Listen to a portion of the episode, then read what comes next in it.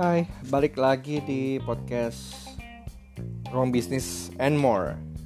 Hari ini kita mau lanjutin review buku yang How to Win Friends and Influence People. Kemarin kita udah ngomongin chapter satunya mengenai jangan criticize. Nah, ini chapter 2-nya adalah judulnya The Big Secret of Dealing with People.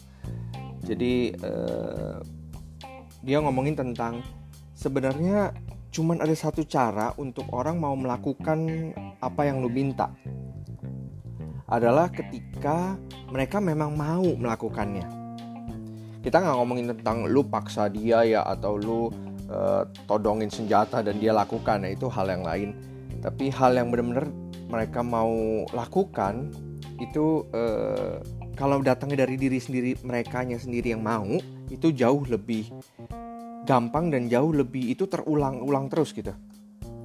Nah, eh, ada satu filosofers namanya John Dewey itu dia bilang the deepest urge in human nature is the desire to be important. Jadi maksudnya apa yang kita pengen banget sebenarnya adalah uh, keinginan untuk berasa penting. Nah, ini sebenarnya yang yang mesti kita sadari bahwa kalau kita dealing with people, kita mesti cari apa sih yang dia pengen. Nah kalau kita cari apa sih yang dia pengen kan dia merasa dia penting. Nah itu kuncinya hanya di situ aja. Jadi di chapter 2 ini Dale Carnegie author buku ini ada mengquote uh, satu orang namanya Charles Schwab. Wah namanya gimana ya tulisannya ya? Bacanya Charles Schwab. Dia tuh orang pertama yang digaji uh, setahun tuh lebih dari satu juta dolar. Dia dipilih oleh first president of the newly formed United States Steel Company. Jadi dia dipilih sorry, dia dipilih Andrew Carnegie untuk jadi first president of the newly formed United States Steel Company di 1921. Umur dia waktu itu baru 30-an, 38 tepatnya. Dan dia bukan ketika nanya ke Andrew Carnegie kenapa lu bayar banyak begitu? Bukan karena si Charles ini pinter jenius gitu bukan. Karena ternyata menurut dia dia banyak orang yang jauh lebih pintar untuk menjalankan perusahaan itu. Tapi si Charles ini tuh pinter atau punya punya cara untuk dealing with people. Nah, jadi dia dibayar mahal karena dia bisa deal with people. Jadi ini ini si Charles yang ngomong, dia bilang I consider my ability to arouse enthusiasm among my people. Jadi dia uh, bisa bikin orang tuh antusias gitu. Pergi kerja tuh antusias, setiap harinya antusias. Jadi dia bilang mm, There's nothing else that so kills the ambitions of a person as criticism from superiors.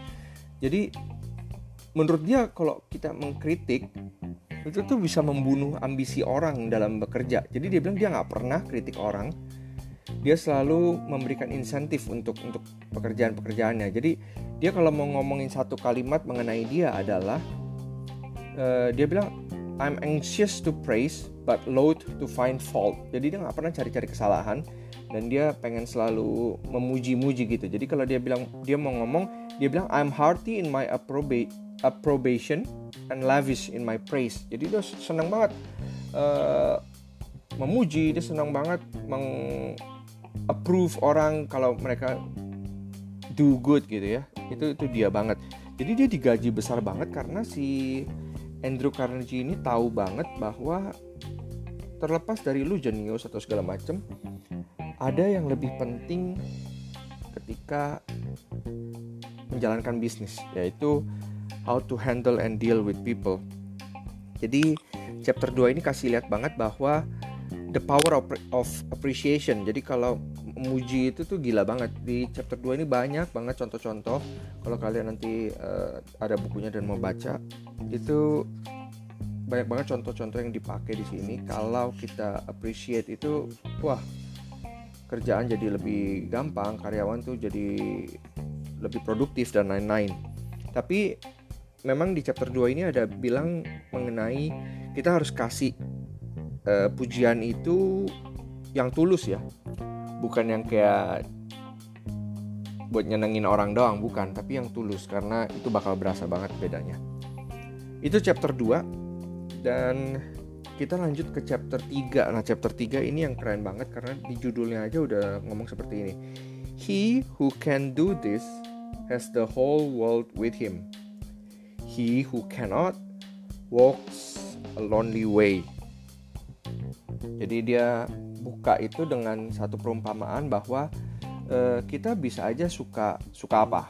Misalkan suka strawberry, suka es krim, suka burger. Dan ketika kita pergi mancing gitu misalkan pergi mancing eh, nggak uh, mungkin kita kasih umpannya buat ikan itu tuh strawberry atau es krim atau burger gitu nggak mungkin. Kita pasti kasih umpan yang ikan itu suka. Dan ikan itu sukanya kan misalkan cacing. Jadi lu pasti kasih cacing dan karena lu tahu itu yang dia suka nah gimana kalau lu jalankan itu di di kehidupan sehari-hari kita? Jadi daripada kita mikirin apa yang kita mau apa atau apa yang kita suka kita selalu mikirin apa yang orang lain mau apa yang orang lain suka. Itu pasti akan jauh lebih gampang. Di bukunya Dale Carnegie ini ada dua contoh uh, ceritanya ada satu orang yang kirim anaknya tuh pergi kuliah di luar dan udah berbulan-bulan tulis surat nggak pernah dibales sama anak-anaknya itu. Jadi ada satu orang yang bilang yuk taruhan gue bisa bikin mereka bales surat gue jadi apa yang dia lakukan adalah dia menulis suratnya bilang gini gini gini. Di surat ini juga dikasihin dimasukin 5 dolar gitu 5 dolar bill. Tapi dia nggak kirim 5 dolarnya di surat itu. Tapi dia kasih tahu dia dia mau kirim 5 dolar itu di surat itu tapi nggak dikirimin. Jadi otomatis dibaleslah surat itu ya kan? Dengan ya lu tahu sendiri isinya apa gitu. Tapi dia ngerti banget apa yang orang mau gitu kan. Jadi dia bisa dapat orang itu untuk balas suratnya. Dan contoh kedua di buku ini itu uh, ketika ini mungkin relatable banget bagi orang tua yang baru ngirim anaknya ke sekolah ya pertama kali. Jadi ada satu anak yang nggak mau pergi sekolah uh, masuk ke kindergarten. Dia nggak mau masuk ke sekolah dia nangis nangis nggak mau ke sekolah dan orang tuanya cari cara gimana caranya? Kalau dia dimarahin pokoknya besok harus sekolah. Dia tahu banget besok gak bakal sekolah. Tetap aja nangis gitu kan. Jadi dia coba pikirin apa yang kira-kira anak ini mau. Apa yang kira-kira anak ini suka. Jadi dia mulai ke ke dapur dan dia mulai ambil kertas ambil uh, paint cat segala macem. Dia melakukan finger painting. Jadi dia sama istrinya do finger painting dia sama kokonya yang lebih gede dia do finger painting. Sampai si anak ini lihat dan tertarik. Jadi dia nanya itu apa sih? Ya, ini finger painting. Finger painting ini bisa uh, kalau lu mau do finger painting lu mesti sekolah dulu. Karena di sekolah itu diajarin gimana cara finger painting. Dan di sekolah juga diajarin ini itu nanti bikin ini bikin itu. Dia sampai tertariknya minta ampun. Sampai malam itu tidur besok besok bangun. Dia pikir dia mau bangunin anaknya untuk pergi sekolah. Tapi anaknya udah ketiduran di sofa sofa bawah. Pasti tanya kenapa kok tidurnya di bawah sini? Ya dia bilang dia nggak mau telat pergi ke sekolah. Jadi ketika lu bisa dapetin apa sih yang orang mau apa sih yang orang pengen lu tuh bisa membuat orang itu melakukannya sendiri gitu. Nggak perlu disuruh-suruh lagi. Itu basically chapter 3 di buku Dale Carnegie ini. Dan uh, di sini ada quotation yang bagus banget. Bahkan di buku ini diulang-ulangin terus. Seperti ini. If there is any one secret of success it lies in the ability to get the other person's point of view and see things from that person's angle as well as from your own. Jadi kalau lu bisa put yourself in their shoes and mikir kira-kira oh apa sih yang mereka pikirkan? Apa sih yang mereka mau? Nah itu bakal jauh lebih gampang. Tapi gue rasa ini bukan cuma di bisnis ya di kehidupan nyata juga seperti itu. Uh, gue akan tutup ini dengan satu contoh. Pas gue sekolah dulu pas di SMA gue ada satu pelajaran inget banget sejarah. Dan itu pas lagi uh, tes ya ada tes dan gue nggak bisa jawab sama sekali men. Gue nggak bisa jawab sama sekali dan gue tahu gue pasti fail.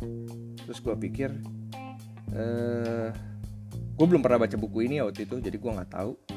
Gue pikir kalau gue kosongin dong kertas jawabannya ya percuma. Jadi gue pikir ya udah gue tulis surat deh buat gurunya. Hmm, tanpa gue mengetahui teori-teori dan segalanya lah ya. Gue cuman tulis di surat itu bahwa gue sorry banget.